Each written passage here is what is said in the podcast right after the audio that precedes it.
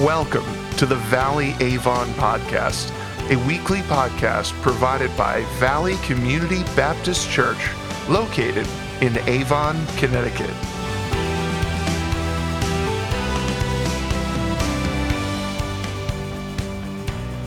Would you pray with me? Lord God, it is with such great joy that we come into your presence today. We're delighted to be with you, our, our Father, our Creator, our Lord, our God. And so, God, we come before you with everything that we are.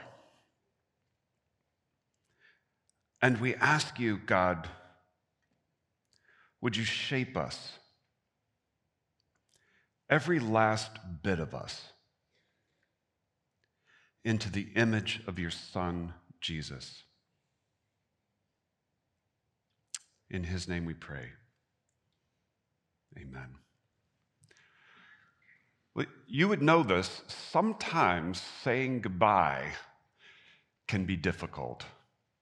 I remember when I was a teenager, my grandfather came to a milestone birthday. Now, the thing you need to know about my grandfather is that he and I were very close when I was growing up. At the same time, when I was growing up, my grandfather faced multiple health crises. And each one of them was serious. And I remember thinking about each one of them. I, I, need to pray for him, and I'm praying that he makes it through it. And each time he did, he seemed to make it through one health crisis after another. But then along came this milestone birthday. It was a big number. And I was with him on his birthday.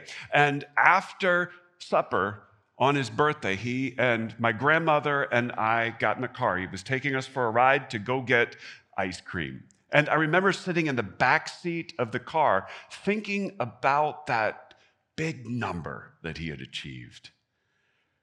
And I remember it dawned on me in the back seat of that car that that number was just going to be going up from there. And that he would reach a point, an age, where a health crisis would come that he would not survive. And it was then that I realized that at some point I would have to say goodbye to my grandfather. And I sat in the back seat of the car with tears just rolling down my face. You know, the truth of the matter is that saying goodbye can make the relationships in our lives more difficult.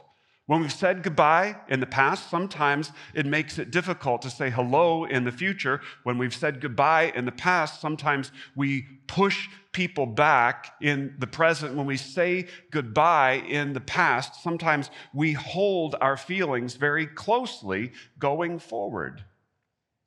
And so we want to think about saying goodbye today. And, and as we think about saying goodbye, it, it's true that if we can say goodbye in the most important relationships in our lives, then we can understand how to say goodbye in other relationships as well. And we look today in the in, Paul's letter to the church in Philippi, in Philippians chapter 1, and we see Paul wrestling with saying goodbye to his own life. And we read Paul writing to dear friends of his, some of his closest supporters in the world, and he's coaching them through and calling them to think about how to say goodbye to him. These are some of the most important relationships in his life, some of the toughest goodbyes to say. And if we process and understand how to say goodbye to these most important relationships in our lives, then we can face saying goodbye in all the other ways that we have to say goodbye in life because this is true. Saying goodbye is going to happen to us in life. And that means then that saying goodbye is an essential skill if we are going to build healthy, life giving relationships. And so the question is how does our Christian faith help us to say goodbye well. Well, the first question that Paul deals with is saying goodbye to his own life. How will you say goodbye to life. And Paul is contemplating the thought of saying goodbye to his own life as we open our scripture reading for today, because we discover that the Apostle Paul is writing from prison, almost certainly in Rome. And we know from earlier in the book of Philippians that Paul is charged with uh, a capital offense of holding to the Christian faith. Now, Paul is writing to the church in Philippi. The church in Philippi is one that Paul helped to start. He led a number of people in Philippi to Christ. And the Christians in Philippi later then became supporters of his, ardent supporters who helped him financially and practically throughout his ministry. And Paul was writing this letter to tell them thank you. He was writing them to ask them to pray for him. And he was writing to update them on what was going on in his life. And in the update that he gave to them, he, he shared with them that he was in prison. He wrote about the fact that he was chained to guards on a, on a constant basis. He was about to go through the next phase of his trial. And in that phase of the trial, he expected that he would receive a verdict. And if he received a guilty verdict, that would lead very quickly to his own execution. So Paul is dealing with the likelihood of the end of his life. And in the section that we read today, Paul is asking about what it would mean to live. And, Paul expresses the fact very clearly that to live for him at first would mean that he would face an ordeal. There was a big ordeal ahead of him. Because in his trial, Paul would stand before a judge at least one more time. And in standing before that judge, he would be questioned and he would have at least one more opportunity to recant of his Christian faith. And Paul was concerned with how he would face that questioning. He, he spoke about not wanting to be ashamed, but to face it with full courage, which meant that Paul was worried that he would say something or do something that would, that would damage his, his perceived faith in Christ. He was concerned that there might even be an outside possibility that he would give in and deny Christ. And he didn't want that. And so he said, I'm praying and I'm asking you to pray with me and for me. And he said, And I know because you are praying for me. And I know because the Spirit of Christ is with me. He said, This is going to turn out for my salvation. And he didn't mean that it meant he would certainly be set free from prison. What he meant is that he would stand firm in his faith and confess Christ until whatever end his life came to. And then he went on to say, if he does continue living, what would it mean? It would mean more chances for him to be shaped by the presence of Christ in his life. It would mean more opportunities for him to serve Christ. And it's interesting to hear Paul write about what it means to live. But then Paul goes on to talk about what it would mean to die. And, and, and, Paul speaks about life and, and about death. He says if he, if he dies, he knows that that's going to mean that he's going to go to heaven. He knows that that's going to mean an end to his suffering. But more important than an end to his suffering, he knows that to die would mean that he has the glory of God and he is with God face to face for eternity. And so he says, I'm caught. I, I don't know. Which of the two should I choose? What a reversal of our values. Because if you put before any one of us the idea of you can live or you can die, which would you choose? Most of us would certainly say, Well, I know what I choose. I choose life. And Paul here says, I'm torn, knowing what waits for me in eternity. He says, To live is Christ, to die is gain. Which shall I choose? And the tiebreaker for Paul of what he thinks is going to happen in his life comes because of what would happen in his trial. He said, If I am to be set free, if I am to be found innocent and set free, it would take a miracle. It would mean that God has done something astounding. And God would get the glory. He was writing to the church in Philippi and he's saying, You would see the glory. You would be the ones who would know that God gets all of the glory. And he said, And, and if I were to be set free, what would I do? Well, I, I would continue serving Christ. I would share the gospel with more people. If I were to live, what would I do? I would come to you and I would be with you to build up your faith. And he says, Okay, what does that mean? That means I probably will live. And, that really also reverses all of our values about what we think life is about because this is true. Most of us do not think that we live to bring glory and honor to God and to serve Christ. Most of us think that we live in order to enjoy living. Look at what Paul has just told us the real purpose of life is. The purpose of life is to bring glory to God and to serve Christ. And so, how will you say goodbye to your life? As I look at the way that the Apostle Paul was saying potentially goodbye to his life, that seems so right. The Apostle Paul is saying goodbye to life faithfully and fearlessly. And I want to think that I can do that, that I someday can say goodbye to my life faithfully and fearlessly. How will you say goodbye to life?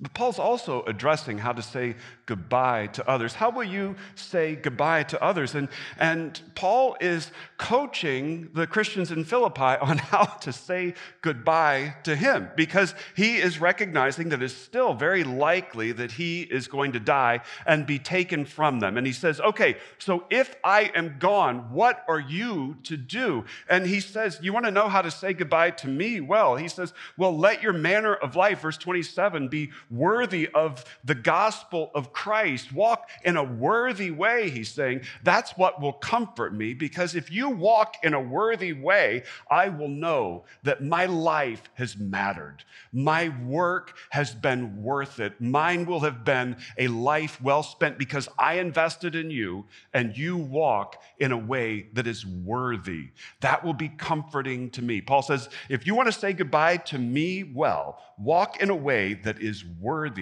of Christ. Isn't it amazing that Paul would coach his friends on how to say goodbye to him? Why do you think that is necessary? Because unfortunately, we get very uncomfortable in situations where it's time to say goodbye. We get very uncomfortable around the sick and around people who are dying.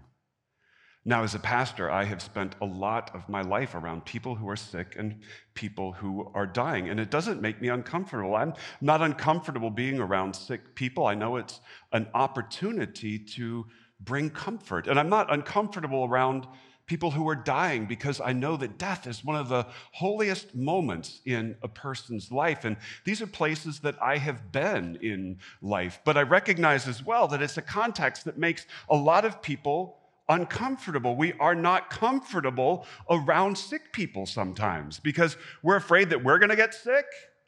We're afraid that somehow we're going to make them sicker. We're just not sure what it is that we're supposed to say or do, it just makes us uncomfortable. And, and in a similar way, we are very uncomfortable around people who are dying. We don't know what to say there either. We say things that are not smart and not theologically true.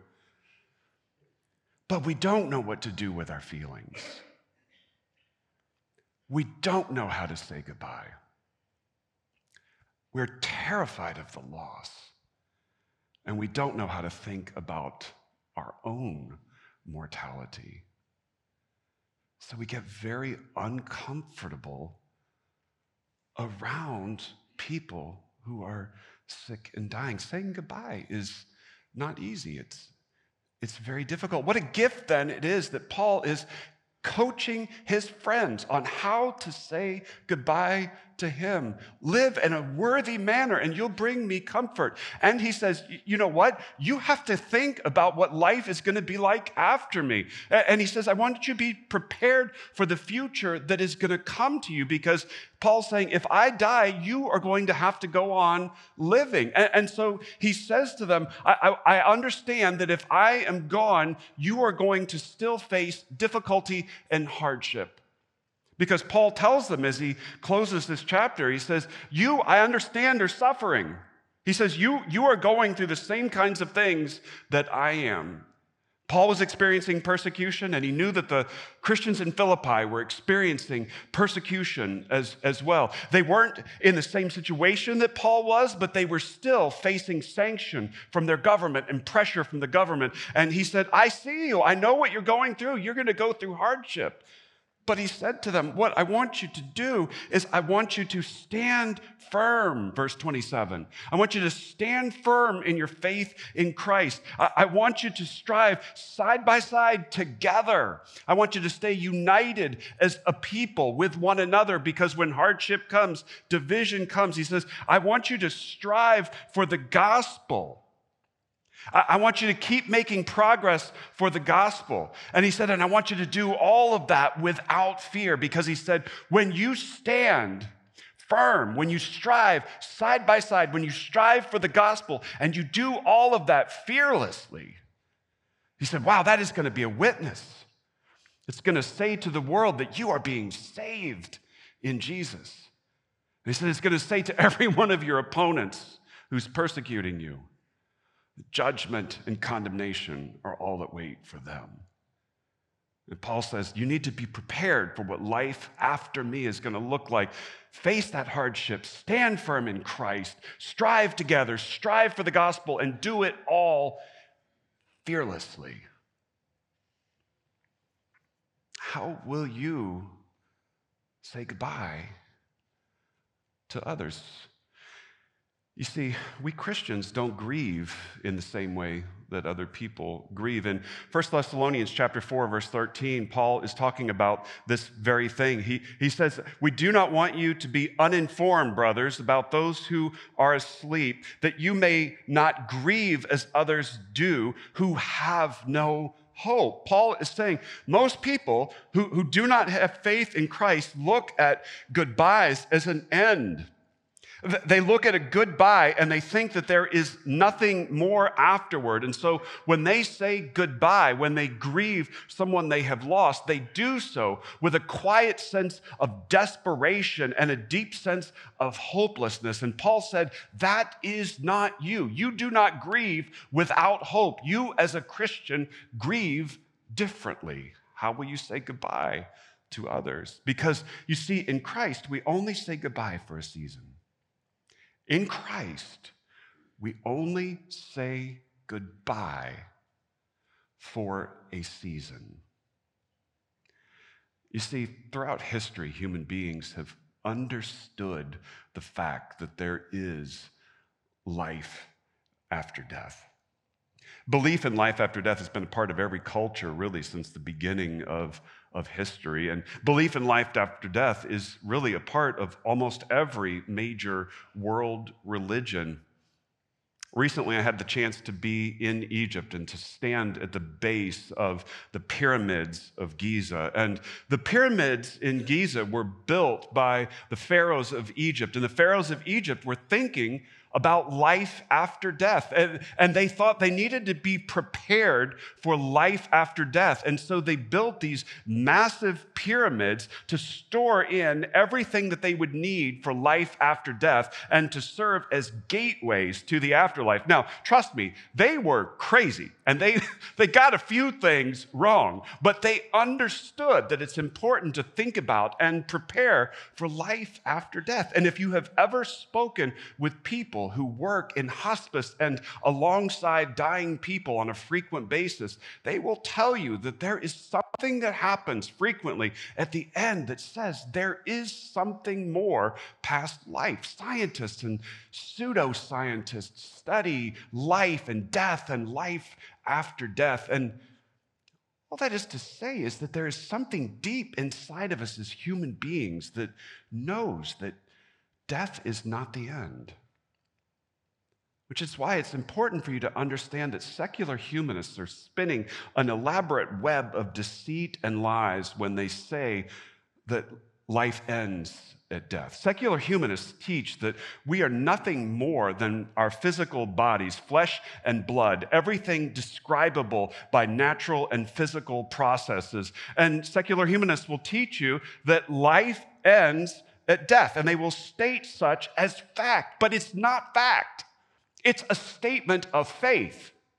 It is a hope. They don't know that life ends at death. They hope that life ends at death. And they hope that the death that ends life is the same for everyone. It's not true. It's a statement of faith. It is a hope, and it's a lie. It's a lie. Christianity is the only framework that helps us to rightly understand life and death. Because Christianity teaches us that for every human being, there is life after death. But Christianity also teaches us that not every human being has the same life after death. Christianity tells us that we human beings have a problem, a profound problem, and that problem is sin. And because we have sinned, we have separated ourselves from God, and we have gained for ourselves the right penalty, the judgment of death and separation from God forever and living eternally in conscious punishment in hell. That is what awaits us after death. That's the bad news that Christianity tells us. We human beings have a profound problem. But the good news of Christianity is that Jesus took our sin on himself. Jesus, the Son of God, died on the cross to pay the price for our sin. Jesus rose from the dead, victorious over death itself, proving that there is something beyond death. And now Jesus offers us forgiveness. And if we receive that forgiveness, then we get, along with forgiveness, new life flowing into us. And not only new life, but we get eternal life, such that when we die, we will spend eternity with God. Uh, the difference is, is profound. Not all human beings have the same life after death. Apart from God, it is conscious punishment in hell, but in Christ, it is eternity face to face with God. And that makes all the difference in how we grieve as followers of Jesus. Because we recognize that in every goodbye that we say to a Christian, we will see them again. Every time we say goodbye at the death of a Christian, we know that we will see them again. We know that this separation is only for a season and that we will see them again soon and we will be together forever. And that changes the way we grieve and it changes the way we as Christians say goodbye. That's why we grieve differently. And that's why I always have a trip planned to see my two sons. I have two children, two sons, two adult sons, and they don't live nearby. They live a long way away, and that means that I don't get to see them all the time. And I miss them, and I grieve being with them. But I love getting to see them. And when I get to the month of May, I'm probably going to see one of my sons. And in July, I've got plans to see both of my sons. I know that I'm going to see them soon, which changes the way that I grieve. And when I see them in July, I will not only see them, but before I see them in July, I will have planned the next time that I'm going to see them as well. Because then when I say goodbye to them in July, I will be saying goodbye to them for a short time. I will be able to see, say to them, I will see you again soon, and I will know that it is true. And that's how you and I grieve as followers of Jesus. And it changes how we grieve. When we say goodbye, we are not saying goodbye forever. We are saying, I will see you again soon. And we mean it. Saying goodbye well helps us to build healthy, life giving relationships. And we don't like to say goodbye. Minnesotans have a practice that, that reminds us that we don't like to say goodbye. Uh, it, it's called the long Minnesota goodbye. And I know about it because I lived in Minnesota for over a decade. And the long Minnesota goodbye is something that they do just because Minnesotans don't like to say goodbye. If you're spending time with someone, if you're over at, at someone's house and you are planning to leave, you'll say, Well, it's probably time for us to go, which you and I would say is prelude to going. But in Minnesota, you would know that that is prelude to another dessert, another game, another conversation. And then after that, you would perhaps get up and head toward the door, and you would think that that's time to leave. And no, that just means that we're going to have another conversation at the door. And this time of year, because it's cold, then you get your coat on, your hat on, your gloves on, and you think, okay, now it's time to leave. But not in Minnesota. Now it's time to talk about the weather. It's time to talk about how long winter has been and how quickly spring is coming, how great it's going to be when summer gets here. And then you go out and you get in the car, and, and as the car's warming up, you roll down the windows and you have one more conversation before you go. It's the long Minnesota goodbye because Minnesotans don't like to say goodbye. But saying goodbye is a part of life.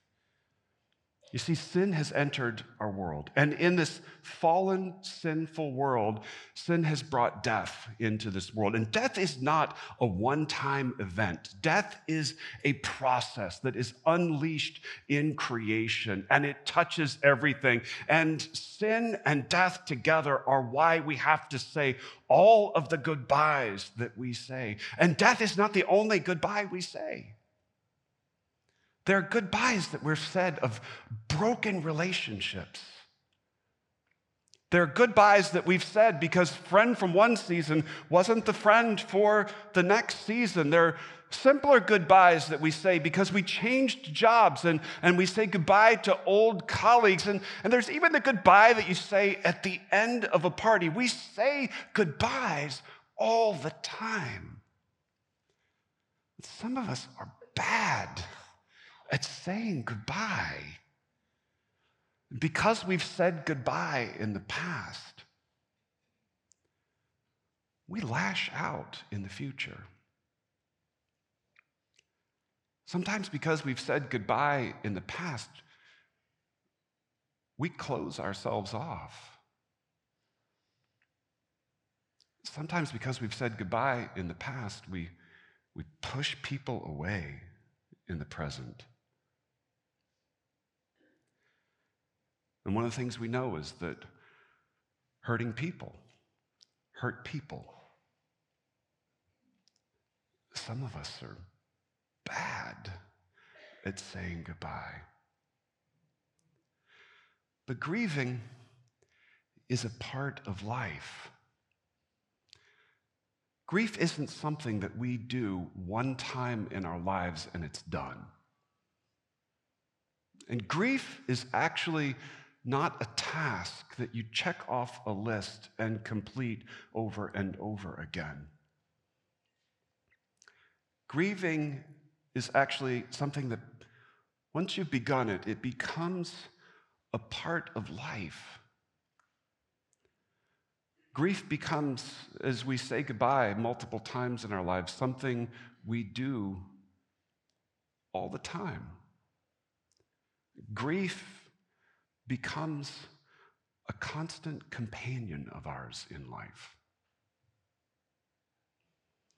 But saying goodbye doesn't have to rob us of our joy. We can say goodbye well. Saying goodbye well means saying thank you to God. Thank you, God, for the people in my life. You've given me the privilege of loving. Thank you for the ways that I have been loved. Thank you for the experiences that I've had and for the ministry that I've been able to do. Thank you, God. And grieving has to be done together. If you are a follower of Jesus, and you are here, you are part of this church. And if you are a part of this church, then you don't have to grieve alone. You grieve not only with us as your brothers and sisters in Christ, but you grieve with the presence of God the Holy Spirit in you. Jesus says, I will send you my spirit. He is your comforter. God the Holy Spirit comes into your life and comforts you in the midst of your grief. You don't grieve alone. Saying goodbye well means saying thank you to God. It means grieving together, and it means grieving in hope. Because we grieve in hope, knowing that Jesus is coming again and we will live forever with him. And we grieve in hope because the Bible tells us that one day Jesus is going to wipe away every tear from our eyes. We can say goodbye well. And saying goodbye well helps us build healthy, life giving relationships. Saying goodbye well gives us the ability to look to the future and ask, God, what do you have next? Saying goodbye well gives us the ability, uh, the ability to say to God, I want to see your glory in this new chapter in my life. Saying goodbye well means that we face the future and we ask God, what life, what ministry, what service do you have for me to do? And saying goodbye well means that we look ahead. We say, God, what relationships are you going to place in my life next? Saying goodbye well helps us build healthy, life giving relationships.